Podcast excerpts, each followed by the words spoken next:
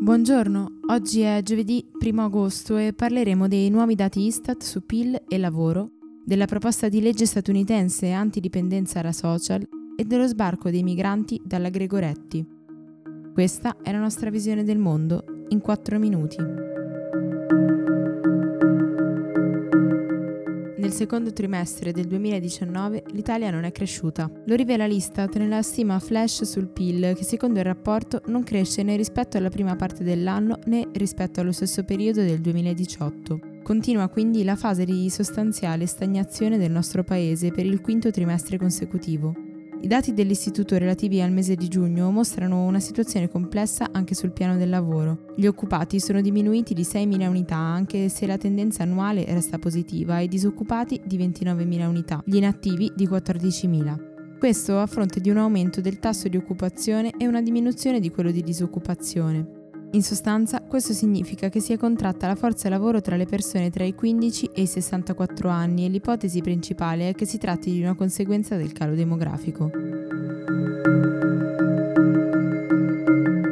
Negli Stati Uniti è stata presentata una proposta di legge che punta a vietare tutte quelle caratteristiche dei social media che spingono le persone a passarci ore ed ore, come la riproduzione automatica di YouTube o il newsfeed infinito di Facebook. L'autore è un senatore repubblicano di nome Josh Hawley che con il suo progetto vuole combattere la dipendenza da social e tutte quelle pratiche che sfruttano la conoscenza della psicologia umana per condizionare le scelte degli utenti.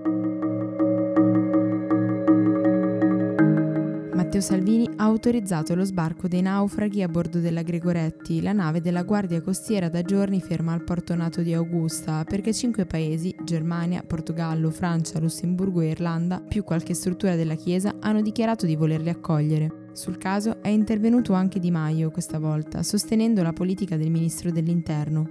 L'Italia non può più sopportare nuovi arrivi, noi abbiamo dato. Non si trattino i nostri militari su quella nave come dei pirati, ha detto. In Afghanistan un autobus che viaggiava lungo una strada della provincia occidentale di Farah è esploso a causa di una bomba, causando la morte di oltre 30 persone. L'attacco non è stato ancora rivendicato, ma secondo il portavoce del governo la responsabilità è dei talebani. La strage è arrivata proprio il giorno successivo della pubblicazione del rapporto ONU sulle conseguenze dei conflitti in corso nel paese. Il bilancio è di 1366 morti e 2446 feriti solo nella prima metà del 2019. 12 paesi, tra Africa, America e Asia, è stata rilevata una diffusione allarmante di ceppi di virus HIV resistenti ai farmaci. In questi casi, un adulto su 10 sembra non rispondere alle terapie standard. Per comprendere la diffusione della malattia, l'Organizzazione Mondiale della Sanità ha condotto una serie di sondaggi dal 2014 al 2018 nelle cliniche di 18 paesi. Lo specialista Massimo Ghindinelli ha spiegato che si tratta di un dato allarmante in quanto ha detto abbiamo superato il limite.